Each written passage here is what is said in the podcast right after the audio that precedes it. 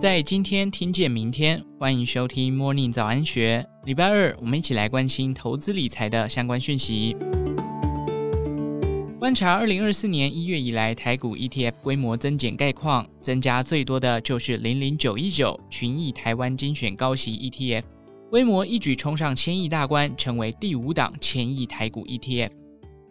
高息 ETF 为何这么受到欢迎？不败教主陈崇明表示。高股息 ETF 同时持有一篮子绩优股，非常适合投资人。但是高股息 ETF 还是要具备三特点，分别是高配息、稳定、能填息。其中以零零九一九高达百分之十点一六的殖利率，算是鹤立鸡群。群益投信指出，零零九一九追踪指数的选股逻辑是最大亮点。零零九一九在每年五月底，依照已公告的殖利率排序，选出前三十名为成分股。配置在真正的高股息股票。十二月换股时，则根据上市柜公司前三季季报，选出当年度 EPS 成长率高的股票，预先挑选出未来能配出高息的获利成长黑马。零零九一九在去年十二月已经依照目前公布的前三季 EPS 成长条件筛选换股完成。过去零零九一九有近八成都在电子，但这次调整完成之后。电子的比例应该会降到七成以下，船产也分散到航运、钢铁、电机、化工、生活百货等等不同类别，再加上两档金控股，涵盖的产业更多元，更有利于分散风险。市场对于零零九一九填息也持高度期待，加上零零九一九自成立以来共配息三次，前两次配息金额皆为零点五四元，而且皆已完成填息。最近一次配息更是上调了配息的金额到零点五五元，呈现类似台积电阶梯式步步高的配息政策，深受投资人青睐。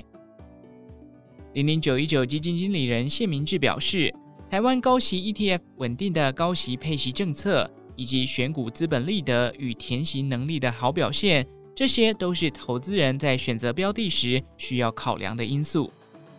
晶片大厂英特尔也正式发表新晶片 Intel Core Ultra 处理器，主打 AI PC 与 AI 伺服器效能，相关概念股将有机会带动一波新风潮。谢明志指出，整体而言，股市涨多后需提防修正；中长线而言，台股基本面有支撑，指数热度有望延续，对台股的后市仍持正面看法。因此，如果盘势有回档，建议可采取逢低买进的策略。